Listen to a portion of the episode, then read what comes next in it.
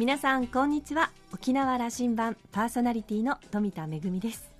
しばらく東京に行っておりました。先日の5月15日の沖縄が本土復帰してからの記念日は東京で迎えることになりました。なんだかこう沖縄で迎える時と東京で迎える時あの気分が違うななんて思うことはやっぱりねあの新聞市場でなかなか沖縄の新聞のように大きく取り上げられることがないからなのかもしれませんね。でも大事にしたいなと思いました。さあ沖縄羅針盤今日は東京のお土産話もお届けしたいと思いますよ。5時までお届けいたします。どうぞお付き合いください。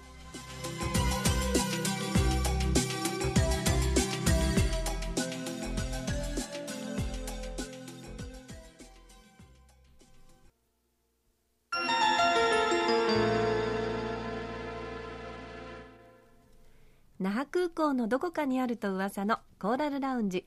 今週は沖縄大学客員教授の又吉清清さんとラウンジ常連客で沖縄大学地域研究所特別研究員の島田克也さんとのおしゃべりです。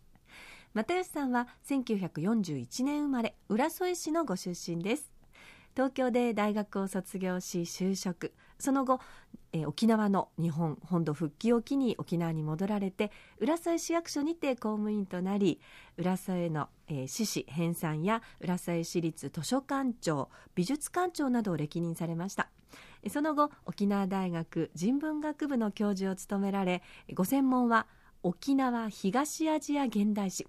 定年退職後も客員教授として教壇に立っていらっしゃいます。特に台湾と沖縄近代史の第一人者で1974年沖縄と関わる台湾植民地の調査で初めて台湾を訪問されて以降現在までおよそ100回近くも台湾各地をくまなく調査して台湾レポートを著書や雑誌新聞などに発表されています。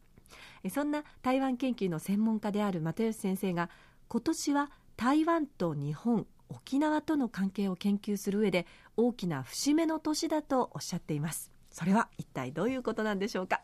それでは島田さんとのおしゃべりをどうぞ。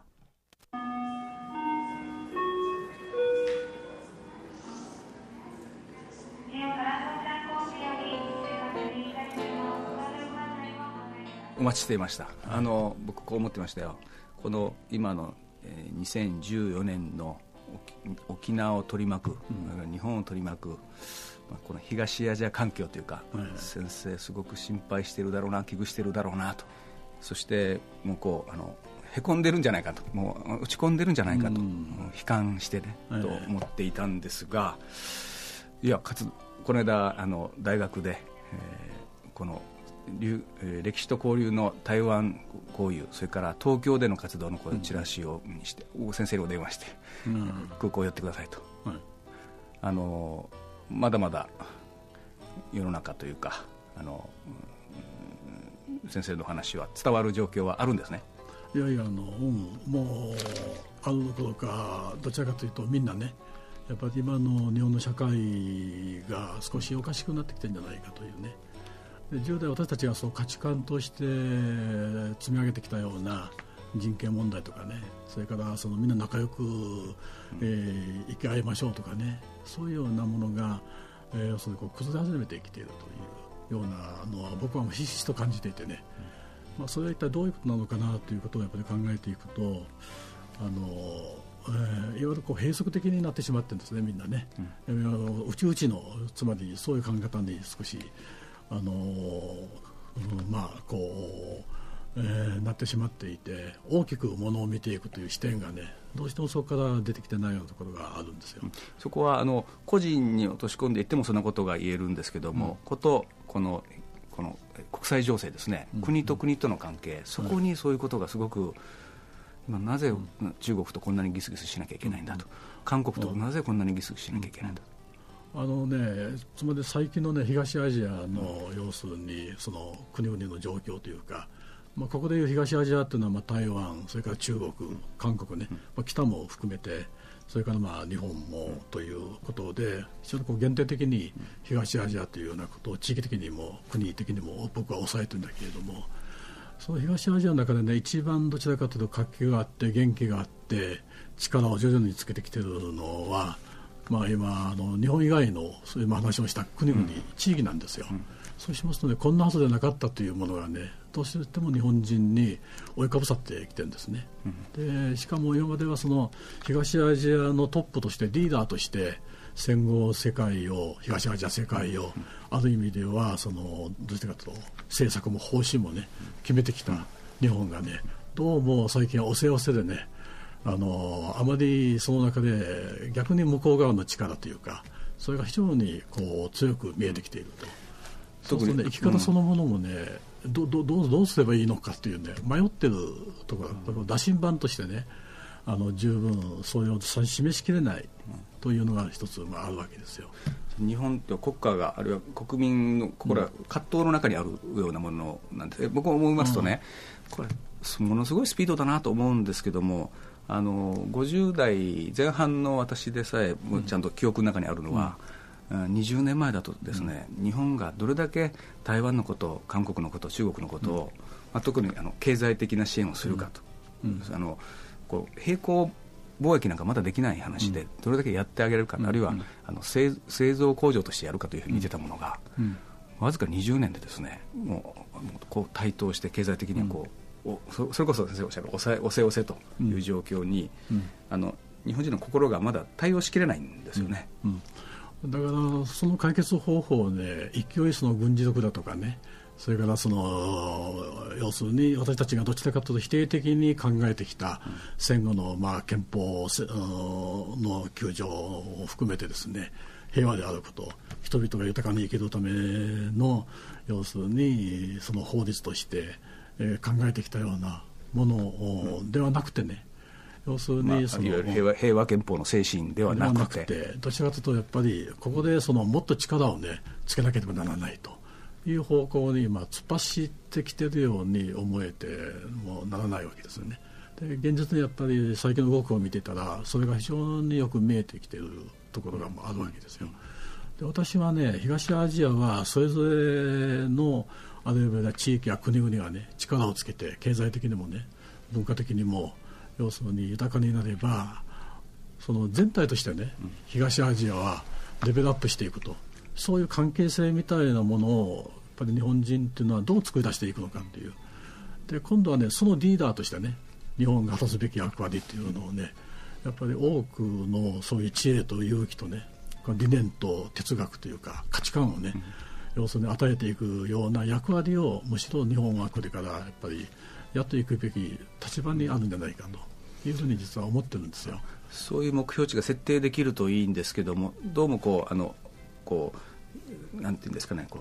う対等な関係でのあの時代を過ごす時代が足りなかった感がありますね。あもうその通りです。ですから、まあ、そういうような、うん、あの日本中心主義的なね、要するにその体制の中で東アジアの中における役割とかそのずっと日本人は考えてきていてそれが一挙にこういう状態になってしまっ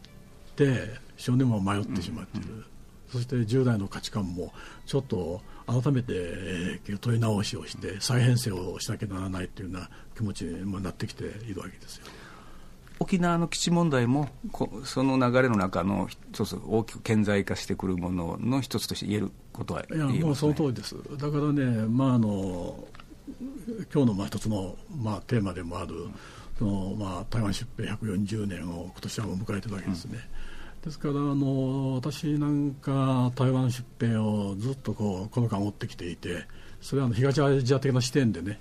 台湾出兵というものは一つの東アジアにとってどういうその意味や役割があったのかということを位置づけてきたわけですけれども。そういうことを考えてみるとねあのつまり沖縄の軍事基地の問題というのもですね例えばあの台湾出兵の時に明治政府がまず出兵の準備をするわけですね。でその台湾の出兵準備をする時に琉球沖縄にその軍事基地化っていうものをやっぱり一つ考えて、えー、いるんですよ。でそれはね宮古にその軍事基地を作ろうと。でそれを拠点にして台湾植民地へ向かう段取りをやっぱり考えてきているんですよ。でそうしますとね要するにこの周辺地域に大きくそのこう進出をしていくあるいは手を伸ばしていくという時にね沖縄の軍事基地というものは、うん、あのその台湾出兵当時とですね今の位置づけとね、うん、あんまりね変わらないというね、のが見えてくるんですよ。そのところ、その時代でいうと、まだその合衆アメリカ合衆国という関与はなかったはずなんですが、うん、あの日本国という概念の中でも、沖縄、琉球というのは、うん、じゃあ、軍事的な意味ので、アジアに向かった共闘法だったということを先生、書かれてるけども、やっぱそういう位置づけが見えるわけですか。見えますね。とにかくその琉球処分というものを一つ取ってみてもね、新しくできた明治政府というのはまず琉球処分を一つ、遂げていくと。それからも韓国に対しても韓国併合に向けた形の要するにその軍事的な動きが一つ、まあ、あるわけですよね。これはもう同時並行的に起こっているものなんですよ。そうしますとね琉球処分それから韓国併合というね、でこれはあの一つのものの中のあの二つのつまり、ものなんですよ。その一つのものというのは日本が明治政府というものを作り上げて大きく東アジアに要するに植民地支配とそれからその、えー、領土拡張というものを要するにこう考えていく遂げていこうとしている時のものとしての動きなんですよね。ですね、その拡大主義という部分の中での沖縄という位置づけをがものすごく重要に見えたんですよね。そういうことです。これはあのそうするとあのそこでこれを正当的正当化する論理としてはこの、うん、ヨーロッパ列強にこうしないと対抗していけないんだというのが、うん、当時あるいはあのそれを正当化する論理なんですが、うん、先生そこは、うんあの10代はそういう形で正当化されてきたんですね。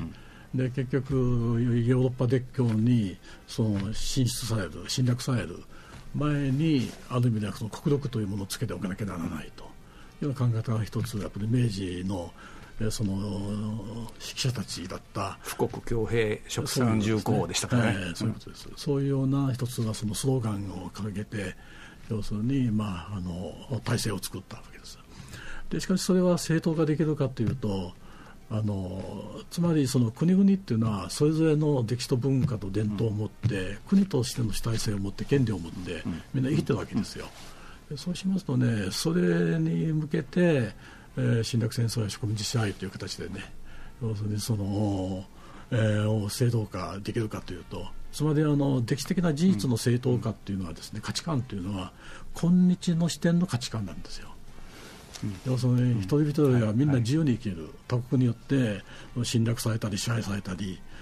歴史や文化を奪われたり言葉を奪われたりというようなことはやってはいけないというのは今日の価値観ですよ。これはどこでも譲ることのできない価値観で歴史的な評価というものをしていくことが新しい時代を切り開くためのですね大きなエネルギーになるんですよ。とそれをね日本の国は弱かったから要するに自分たちは台湾を取ったんだ。琉球処分やったんだ。韓国にも要するに入っていったんだ。中国も要するにその戦争へというふうに、うん、えー、食い込んだというふうなことはねこれはあの正当化できないです。この時の今の時代の価値観であ評価するべきものであるんだと。そういうこと確かにこれややられた方はたまらない話ですからね、はい、まあ、その通りですよ。あのそれで先生今出された、その今年2014年というのはあの時の明治政府が沖縄で言えば廃藩置県であの琉球が琉球処分の何年前になるんですかね、えーまあ、廃藩置県は明治の4年ですから、はいえー、とそれより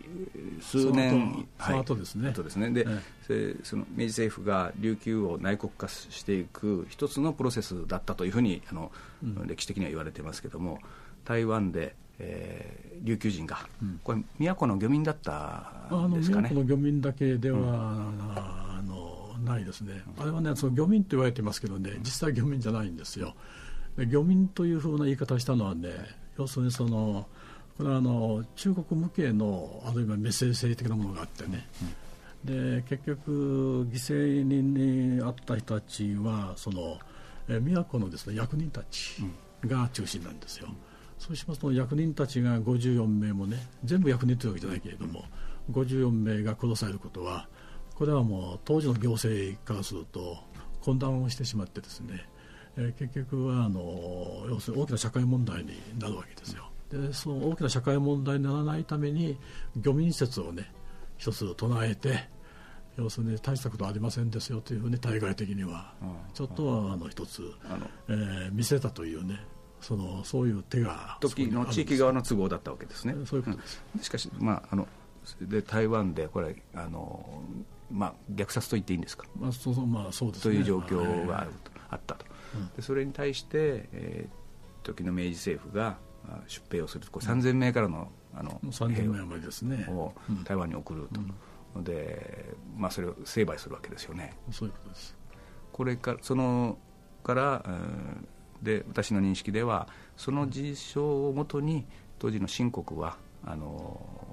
その琉球が日本であることをある種反面も認めるという状況が、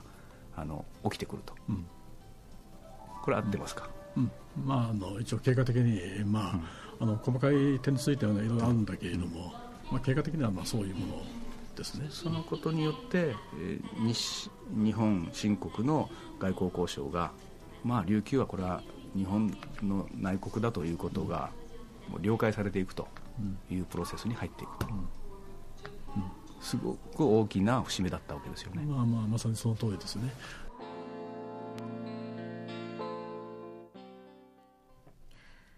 先生のお話を伺っていますと140年前のあの台湾出兵の時代となんだかこうやっぱり今の時代、えー、重なる部分がありますよね。でも本来この沖縄そして日本というのは、えー、東アジア全体として豊かになっていくための知恵と勇気をこう出していくリーダー的な立場にいなければならない。そこをこうねあの周辺国とこう争っていくというのは、えー、過去のあの歴史を見てもやはりこの道は良くないことではないかというのが本当にこう歴史を学ぶとあの見えてくることだなということがありますけれどもね、えー、又吉先生の講座は実は沖縄大学では又吉学級とあの呼ばれてるそうなんですがえー、和気あいあいとみんなでこう議論しながら学ぶことそして歴史の現場に自らの足で立って感じてること、えー、それを大事にされてるんですよね、えー、県内各地国内、まあ、台湾それから中国学生たちと一緒にですねたびたび現地を訪れてるんだそうです、えー、今年73歳になられるそうなんですが大変エネルギッシュな方でいらっしゃいますね、えー、来週には東京そして7月と9月には台湾、えー、10月には沖縄での、まあ、フィールドワーク、えー、一般の方が参加できるものもありますのでまたご案内をしたいと思います、えー、今週はここまでにいたしましててお話の続きはまた来週お届けいたします。今週のコーラルラウンジは沖縄大学客員教授の又吉清清さんとラウンジ常連客島田克也さんとのおしゃべりでした。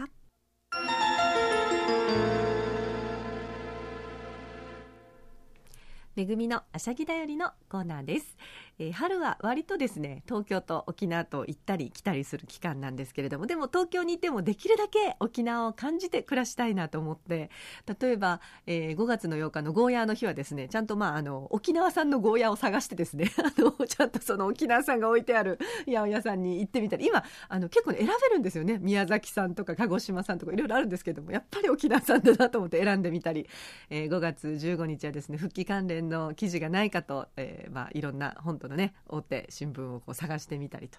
でもう一つですねあの先日ラジオ沖縄の東京支社を訪ねてまいりました。あのもうねずいぶん前に行ったのも20年ぐらいになるのであのとってもとっても久しぶりであの以前の場所とはちょっとあの移動してますのでね、えー、新しく移動してからは初めてになりますけれどもと言いますのも実はこの春から新しく支社長になられた浅田支社長はですね。私がこのラジオ沖縄で、えー、高校生アシスタントをしていたと言いますからもう何年前のことでしょう。数えられないぐらい昔なんですけれどもそのデビューの時のお世話になったディレクターで大変な大恩人なんですよね、えー、しばらくですね東京の方でテレビのお仕事をされてたんですけれどもこの春からめでたくラジオ沖縄に、えー、戻っていらっしゃいました。ご本人はですね出戻り出戻りってなんか 笑ってましたけれどもでもあの昔このラジオ沖縄でやっていた番組の話ですとか当時一緒にやってるメンバーの近況なんかを話したりしながらですねえまあこうして東京との東京の方でも沖縄を感じることがたくさんできるんだなというふうに思います、えー、私もですねこの沖縄と東京行ったり来たりしながら見えてくる沖縄というのを番組の中でお届けしていければなと思っています。めぐみのあしゃぎだよりのコーナーでした。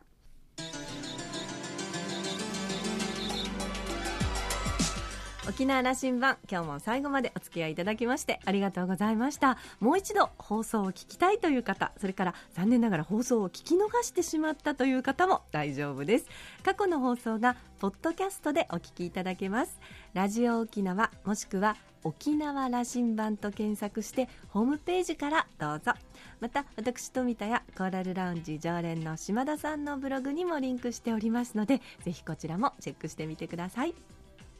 沖縄羅針盤今週はそろそろお別れのお時間です。パーソナリティは富田恵でした。それではまた来週。